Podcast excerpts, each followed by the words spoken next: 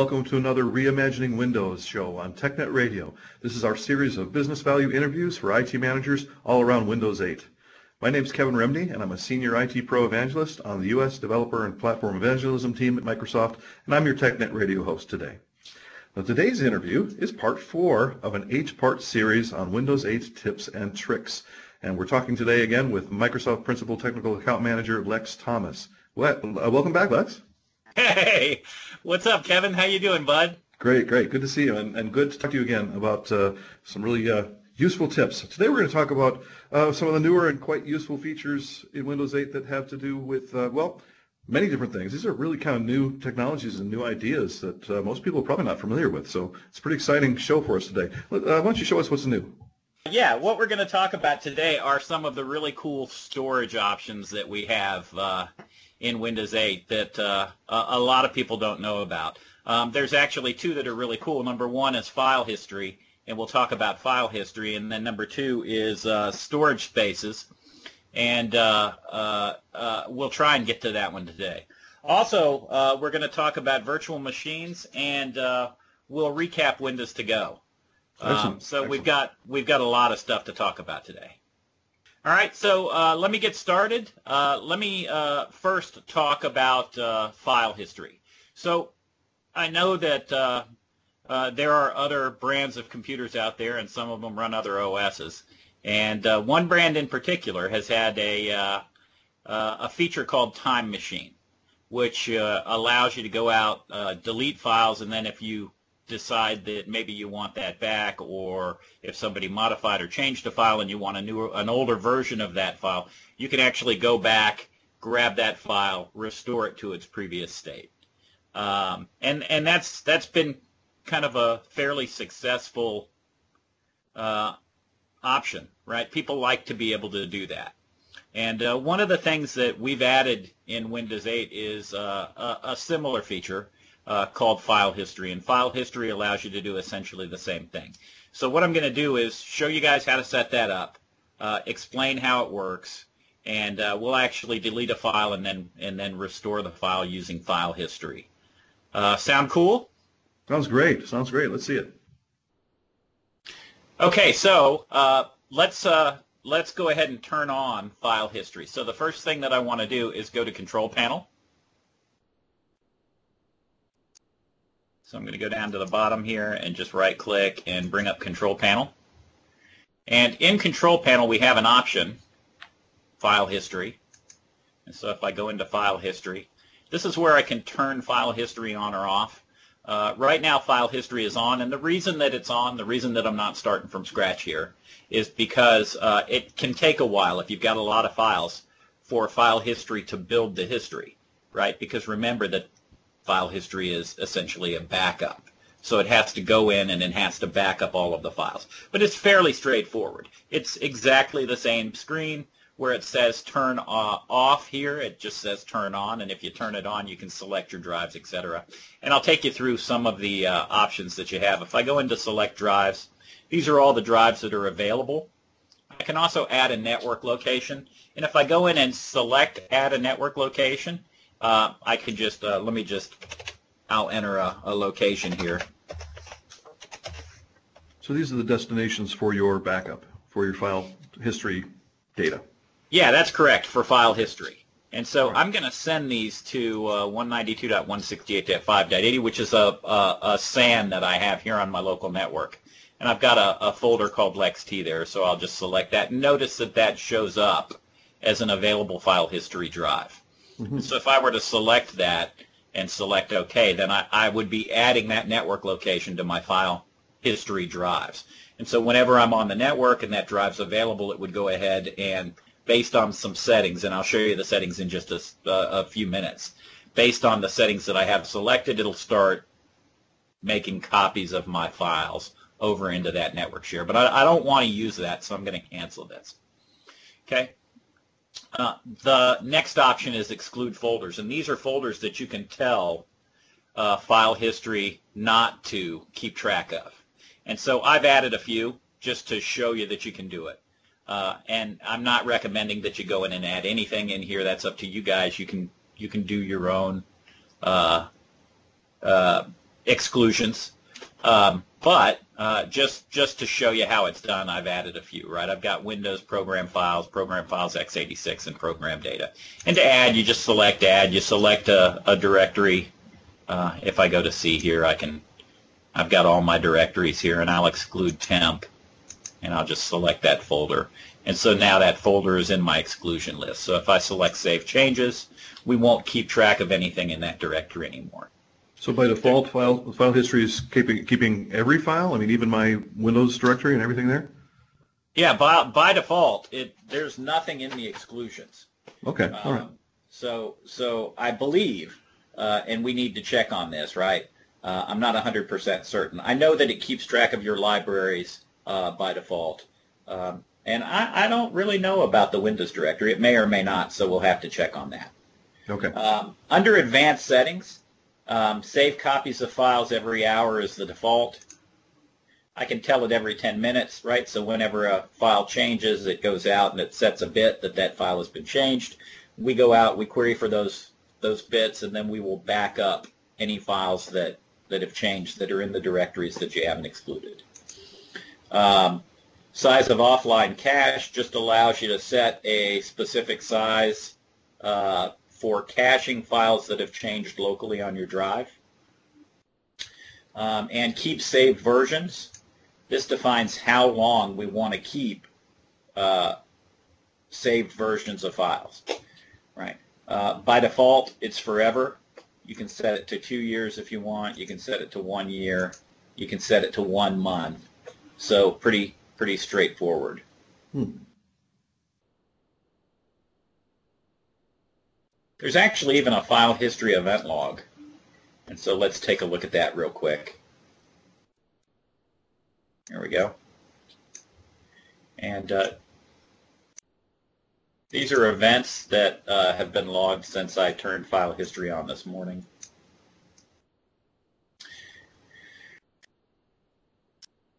Okay, so that's kind of nice. It's a shortcut right into the event viewer, right to the specific events having to do with the file history capability. Yeah, exactly. Now, some of these are errors that I generated. Um, in fact, I think all of these are errors that I generated.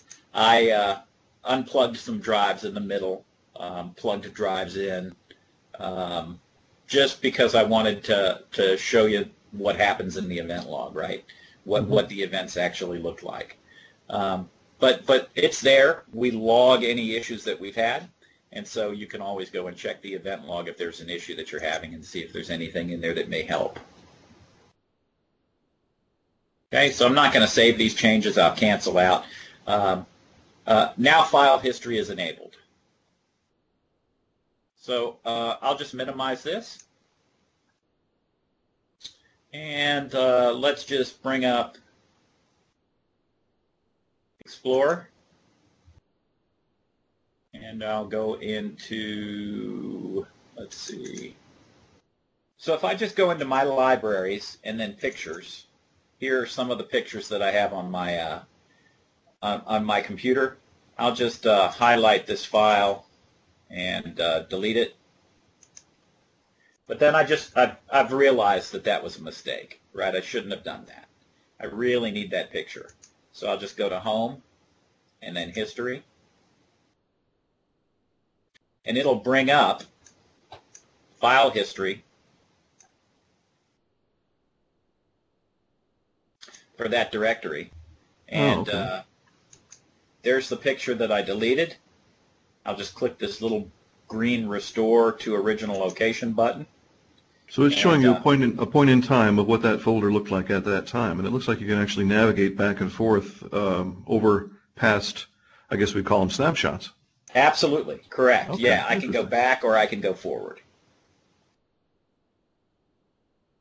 And I can restore any of the files that I've accidentally deleted as long as they're backed up and in file history. Now, what if you Uh, accidentally uh, save a change over a file? So if I, it's not deleted, but but I've opened a document and I've made some massive changes, and instead of saving it as a new file, I ac- accidentally saved it over. Do I have Yeah, so I would I would just go back to a previous version of that file. Oh, okay. Yeah. Yeah, I just go back and restore a previous version of that file. So file history is actually pretty cool. Uh, file history is a great way to add a little bit of insurance, right? If uh, and I'll I'll show you this as well. I'll uh, just cancel out of here.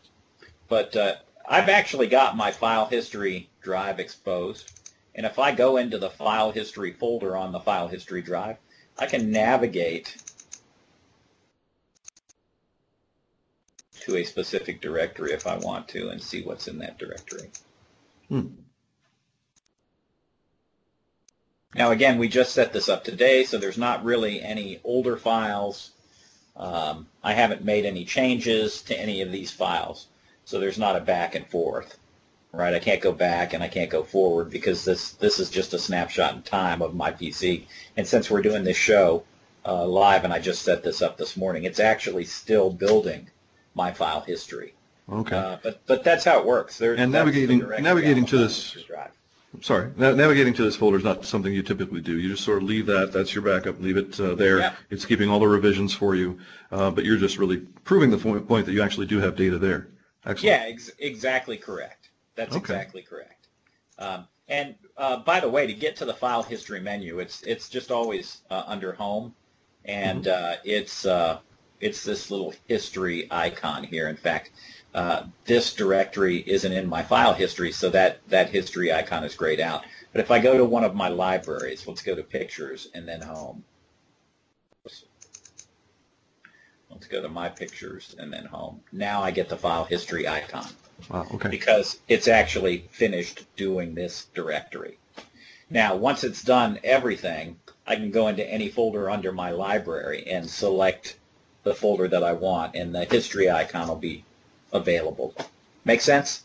It does, and you can actually, uh, if I understand from my use of it too, go to an individual file, um, any you know document, for example, that that has had changes to it. You can actually open up history on that as well.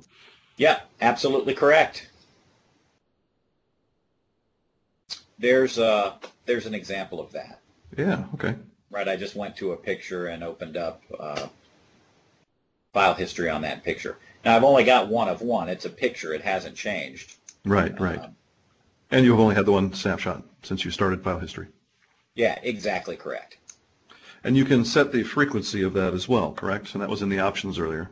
Yes, absolutely. That's if I go down to the bottom here and go back into control panel and go into file history and advanced settings, that's one of the settings that I have. Right, save copies of files and then I've got a, a, a, time parameter I can set. Every 10 minutes, every 15, every 20, every 30, every hour, Okay. uh, and, it's, etc.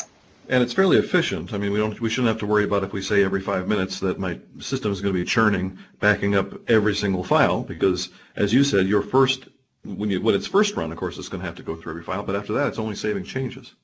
That's correct. Now, I, you know, I don't want to say that it's not possible that your machine would churn, right? If you go in and if, if you have 30,000 files and you And you modify them all within a five minute period, then, Mhm, you know, mhm. yeah. Okay. But, but that's the deal. That's how it works. Excellent. All right. What else you want to show us today? So let's talk about Hyper-V for just a second. Um, one of the really cool things that we've always been able to do, or at least been able to do for a long, long time, is create virtual machines. Um, you know, we had Virtual PC for some of our older client-side OSs a while back, um, but really, there's there's been a lot of great technology um, recently around virtual machines, and um, one of those is hardware support, right? So CPUs now support virtualization natively. Um, and uh, so Hyper-V Manager is actually something that uh, traditionally has been shipped in our server OSs. In Windows 8, it's something that we're actually shipping in Windows 8, in the client version of Windows 8. So what, why is that cool? Well, it's cool because now you can create virtual machines in a desktop OS and manage those virtual machines, etc. You can create virtual switches. You can manage virtual networks. Um, so it's actually pretty cool. So I'm going to show you that. Let's go to the start screen, and I'm just going to type in Hyper-V. Whoops. There we go. And here's Hyper-V Manager. and I'll just launch that. And uh, I've got a virtual machine. Uh, I've got a, a, Windows Server 2012 virtual machine that I created earlier, and uh, I can I can run that, and I'll do that in just a second. But before I do that, let's go ahead and take a look at some of the options that we have under Actions. Right, I can import a virtual machine. If I select that, all I have to do is point it at a location for a virtual machine. I'm not going to do that. I'm not going to import one right now, but it's very simple to do. So if you've got some VMs that you've created uh, previously, you can import those. We'll import those. Mm-hmm. If I go into Hyper-V settings, this is really where we control where things are created.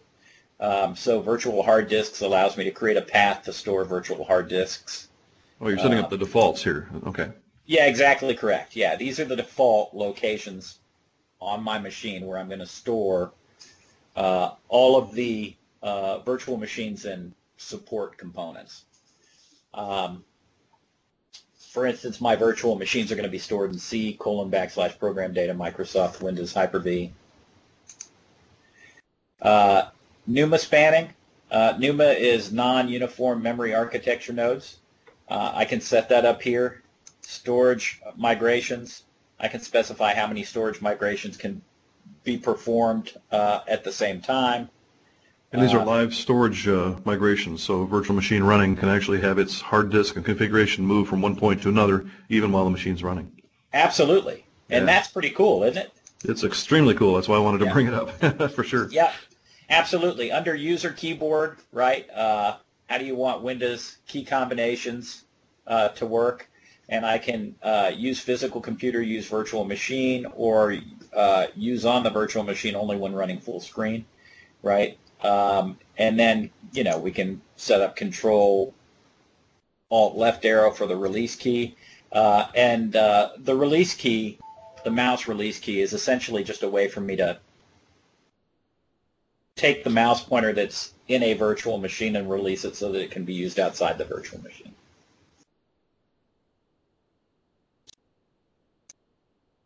Uh, reset checkboxes. I can clear all checked boxes and hide pages and messages when checked.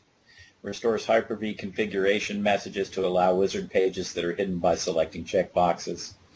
Um, so those are just some of the settings that you have access to. Virtual Switch Manager allows me to manage and set up virtual switches, right? So I can create virtual switches. So a switch is a networking component, right? and uh, switches work based on MAC addresses.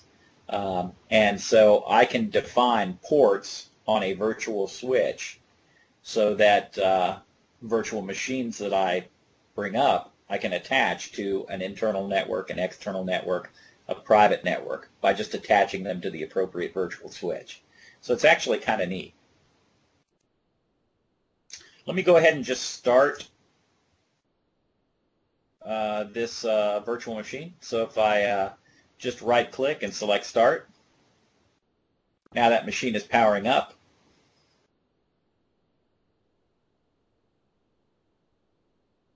Yeah, while the machine is starting up, there's there's actually also settings on the machine itself, right? And with regard to how much processing power is available for that machine, you know, how much memory you're giving it, um, which virtual switch it might be connected to if it has a, a defined virtual NIC or virtual network interface. Yeah, there, there's the settings right there. Yeah, yeah, absolutely. Yeah, so so there is a there's a under actions I've got LexT ASUS-PC. That's my local box, and then I've got a an action list for each of my virtual machines. In this case, I only have one, so I just have one listed, right? And I can I can minimize these. You can see that there's nothing under 2012. That's my uh, Windows 2012 server. But yeah, I can add hardware. Uh, there's BIOS, there's memory. I can increase the amount of memory that we've got. I can create virtual processors. Um, all sorts of stuff. Mount mm-hmm. drives. Here's network adapter. I'm not actually connected to anything. Uh, but here's where I would actually configure this virtual machine to connect to one of the virtual switches that I've created. Right, in this case, I don't, I, have only got one, so, mm-hmm. so I'll connect it to the external virtual switch. Right, so now if I hit apply, those changes will apply. Um,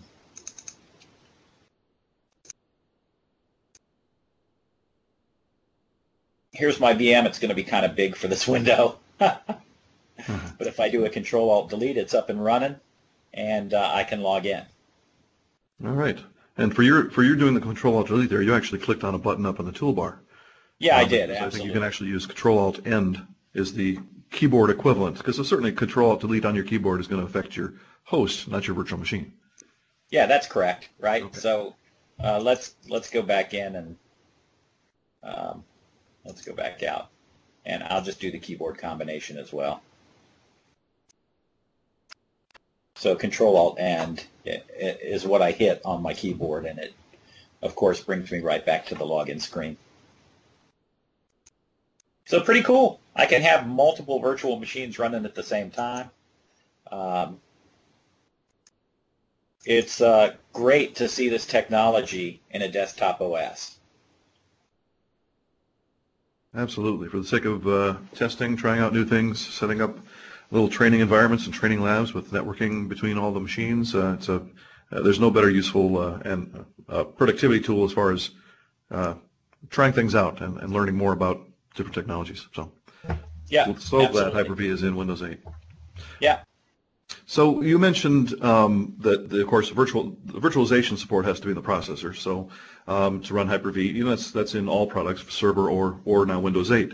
Um, and I understand there's a couple of other requirements, such as the data execution protection needs to be available and enabled in the processor in the BIOS, and the uh, as well as the virtualization supports. Just because the hardware has it doesn't necessarily mean the BIOS has it enabled, so that has to be there. And uh, that's true, on, again, on server and Windows 8. But there's a difference in Windows 8. Windows 8 actually requires second-level address translation, or SLAT, to be enabled in order to enable and, and use Hyper-V on Windows 8. And of course, it does have to be a 64-bit platform, so you can't do it on the 32-bit installation of Windows 8. Yeah. Yeah, all, all true and all good points. All right. So I'm shutting down my uh, virtual machine. I'm just going to go ahead and hit shut down here. And uh, it's off. All right. So Lex, tell us a little bit about Windows to Go. Yeah. So um, I actually did an entire Taste of Premiere episode on Windows to Go, and I think Chris is going to include some of those links in some of that video. But um, Windows to Go is awesome. Windows to Go is absolutely my favorite feature in Windows 8, you know, besides everything else. yeah. So um, anyway, Windows to Go is really cool. It's it's a way to install the entire OS on an on removable media, so that you can take it around with you, plug it into other machines, boot uh, into your environment. So I have a 32 gig USB stick here, and uh, what we're going to do is just kind of walk through the process of creating a Windows to Go device. So remember that when we're done, I'll be able to take this USB stick, plug it into any any PC, boot off the USB stick, and be in my own Windows 8 environment. Have all my apps, anything that I install to this USB stick, all my media, anything. Um, and it's not doing it virtually. We're actually installing a copy of the OS, and we're creating all the directories that we would normally create on a hard drive, and you can copy files over. It'll sync. You can use the store um, as long as it's not over five machines. You know, the standard store rules apply. Hmm. Um, but it's it's it's actually one of the coolest technologies. I love it to death. So let me show you how to do it in Control Panel real quick.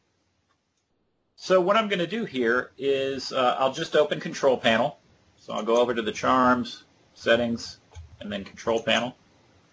And if you have the enterprise version of Windows 8, and that's an important distinction, right? This is this is available in the enterprise version of Windows 8. There's a Windows to Go icon in the control panel. And if I just launch that Windows to Go applet, it'll go out, it'll take a look at the devices that I have uh, attached to my machine, and, uh, my machine and just ask me which device I want to use uh, for Windows to Go. So if I select, uh, let's select this uh, generic storage device, and wah, wah, wah, doesn't work this is a removable drive and doesn't com- and is isn't compatible with Windows to Go. Choose a drive that meets the required hardware specifications. So let's talk about that for a second. Okay, uh, not all USB sticks are created equal. Um, some USB sticks have two read and write channels, some have eight read and write channels, right? So so there's different levels of performance. Also, USB 3.0 is much faster than USB 1.1. Um, and so really to get the most out of this, you need to have uh, a, a, USB drive that essentially looks to the OS like an SSD, right? So the stick that I have here is actually the uh, Kingston Data Traveler Ultimate. There are other manufacturers that make sticks. Um, Patriot makes one. So what I'm going to do is I'm just going to plug this certified Windows to Go device into my USB 3.0 port. And uh, we should see that pop up here in just a second. There it is. And uh, so if I highlight that device, right there, uh, notice that I get error messages here and here, but I don't get an error message when I highlight that one. And this one is actually 64 gigs. Uh, so let me select next. The next thing that'll happen is it'll ask me for an image. Um, I actually already have this drive built out as a Windows to Go device, so I'm not going to point to an image and, and build it again because it's already built. Um, but all you need is an ISO. All you need is, all you need for this to work at this point is a Windows 8 Enterprise disk image. Uh, you just browse to the disk image, you select next, it automatically builds the drive for you. Very cool, very simple, very straightforward. Uh, the other really cool thing here is that if you're in a corporate environment, you can actually domain join uh, any policies that your system administrator wants to uh, push down, get pushed down. Uh, it works like a champ. Um, I actually run off of mine periodically. So, so that's kind of the idea behind it, right? Um, Kevin, any questions? Well, yeah, I guess uh, I mean you mentioned that enterprises can uh, can do some customization. I mean that that sounds. I guess that's the biggest question I have. If I'm a business that wants to roll this out to my users, what a great thing uh, in in terms of uh, well the scenarios are just mind-boggling. The fact that people have their their work PC in their hand in their pocket and going up to any machine that's capable of doing USB 2 or better uh, certainly USB 3 is going to be much better, but USB 2 is, is supported for running this. Um, that we have not only a machine that uh, I can carry around with me, but is also a company-sanctioned image that they can use. Um, so is that is that customization process difficult? Um, do you have uh, no, a moment to tell us about some of the tools involved? Yeah, yeah. So it's it's it's very easy, right? It's just like it's just like provisioning a regular desktop. Um, uh, and and you brought up a, a, a really good point. Um, deployment of these is very simple, right? You can you can build a hundred of them at a time, uh, and and just issue the USB stick or the the, the drive, hmm. uh, and uh, so so very very efficient, very cost effective you know, kind of one of the one of the trends that I see a lot lately is the whole bring your own device deal. Mm-hmm. And one of the things that I think customers struggle with when we're talking about bring your own device is the fact that um, bringing your own device is cool, but people choose an entire plethora of different devices, right? And so you want to be able to push down policies. You want to be able to uh, control what has access to your network. So imagine this scenario, right? I issue you a Windows to Go drive. It's BitLockered. Um, you've got direct access enabled, right? You mm-hmm. you come into work, you plug it into whatever you want. You're on the network. You know, I can push down policies because of direct access. Um, I can give you access to everything that you need because you're you, you're using direct access, so you're attached to the corporate network. Um, so all your tools work, email works, everything works, Lync works, um, just like it would on a normal PC. Now the end of the day comes, you unplug your device, you stick it in your pocket, you go to your house, you plug it into your home machine uh, because you know something's come up and you need to do some work at home, and it works just like you were you were sitting at your desk. Um, uh, because of direct access. So everything everything works just like you were carrying a PC around with you, only it's just a much smaller footprint. And the and cool thing is is that it's not it's not tied to a specific piece of hardware. Fantastic, and certainly uh, less of a problem if you if it falls out of your pocket or, or you leave it in a taxi or or it gets stolen at the airport. I mean, people aren't aren't usually targeting the little USB stick anyway, but it's nice to know that uh, it's not that big of a deal and it's BitLocker protected, so there's no data that can be read off of that. Right, um, exactly correct. And there, there's actually also one other feature that I haven't talked about, um, uh, and that is uh, by default, if I plug this into my home machine, the only drive that I see is is the the device itself, right? So great for preventing, you know, somebody from plugging it into a machine that's you know got some virus on it, and and you know you don't really want that virus to spread. Um, so uh, I only have access to, to the local device. Now you can change that. There's a way to change that. Um, okay. If you're an admin on the box, you can go in and, and make drives available in disk management. So, so you can get around that feature, but by default, um, you don't have access to your local drives. Excellent, excellent. Yeah, that was actually, you beat me to it. That was my next question about the security of that physical PC that I decided to use as my work PC temporarily. Okay. Yeah, yeah, cool. Very good. All right. Well, uh, anything else today? Well, if you uh, if you have time, do you want to talk about storage spaces? Yeah, absolutely. Yeah. So before I show you how to create a storage space, let's talk a little bit about what storage spaces are. Um, Kevin, do you remember the old uh, Windows Media Center? Uh, oh, absolutely. Computers, the dedicated computers, right, where you could kind of add drives uh, if you needed more space, etc. Oh, the home the home server. Yeah, the home server stuff. Yeah. Um, storage spaces is a lot like that. Okay, if I go into storage spaces in Control Panel, uh, the first page I see gives me the option to create a new pool. So I'll I'll create a new pool. Doesn't see any drives, but I do have an unformatted drive uh, attached, so uh, we'll use that and I'll just go and select create pool and it'll it'll create the pool. Now I'm only using one drive in the storage space, but you can you can use multiple drives. In fact, that's what's so cool about storage space, right? Um, notice that the maximum size here I have uh, for my space is 232 gigs. Now I certainly don't have a one terabyte drive attached, but I can create a one terabyte storage space.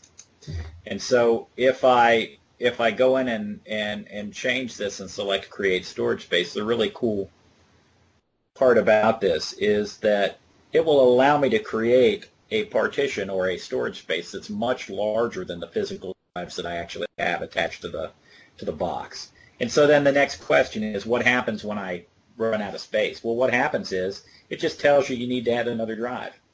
Plug huh. another drive in, make it part of the storage uh, space, um, and it uses that space on the drive. So it's so it's it's pretty cool. So it's just automatically striping the data across all these disks, and you can just add resources, or I should say, add additional capacity to the pool um, in in order to fulfill this lie that you've told about how much space you actually have. Yeah, except you use the word stripe, and I want to make sure that people understand that there's different types of resiliency that we can add. Stripe is kind of a RAID term, and it's kind of like a RAID, right? Because you can you can select different types of resiliency. So if I do simple, it, there's no resilience. Right? Okay. We, we don't mirror, we don't care about a parity bit, we just write data. All right. Um, I can do a two-way mirror. A two-way mirror requires that I have at least two drives.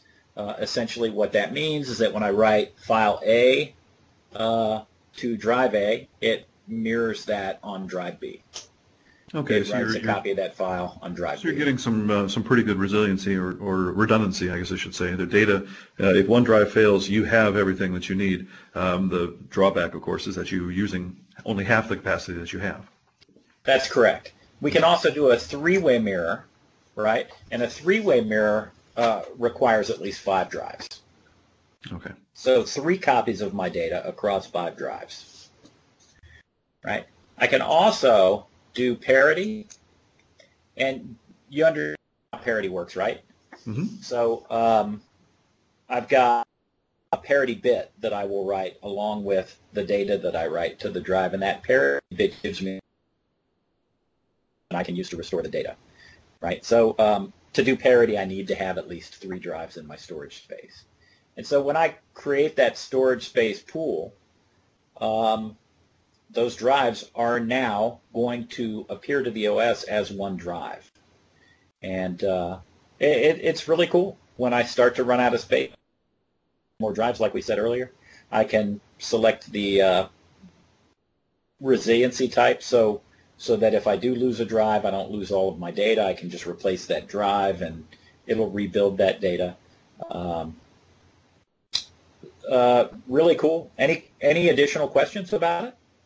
I don't think so. No, I guess I'm thinking about some of the uses for this. I mean, certainly in a home environment, you would use it for um, kind of like the home server. It was a great media repository uh, for for the family pictures, family videos, um, your recorded TV. If you have a media center connected to it, really, really good solution for that. And certainly in the business scenario, uh, if you have a large number of documents you need to manage locally, but being able to drive that or manage that sort of storage for the local system um, on a Windows 8 machine, uh, great capability. And I guess I'd point out that storage spaces is also in Windows Server, so you can actually, uh, in the server in a data center environment, is a good op- good option for kind of uh, uh either replacing or at least complementing your storage solution, uh, your SAN, your your fiber channel or iSCSI, and some of the capabilities of creating LUNs and being able to add storage to the pools in the back end. And these are all functionalities that also carry forward on a server.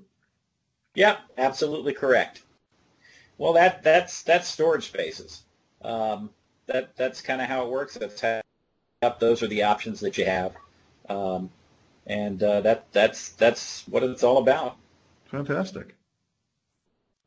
All right, so great great episode. Thank you so much, Lex. Um, where do you think we should send people for more information? Well, there's the Springboard site that we mentioned uh, in the uh, first few episodes, and I think that's probably the best place. Okay, so Microsoft.com slash Springboard, all one word. Uh, great location for information about Windows 8, certainly for, for individuals as well as uh, very importantly for business. All right, well, again, thank you so much for your time today, Lex. Really appreciate it. Yeah, anytime. Uh, it, these things are so much fun to do. You know, I love doing them. I'm such okay. a ham. We got a few more to do. I think we're halfway through, so let's get through the other four of this eight, and uh, we'll see you next time on TechNet Radio, Reimagining Windows.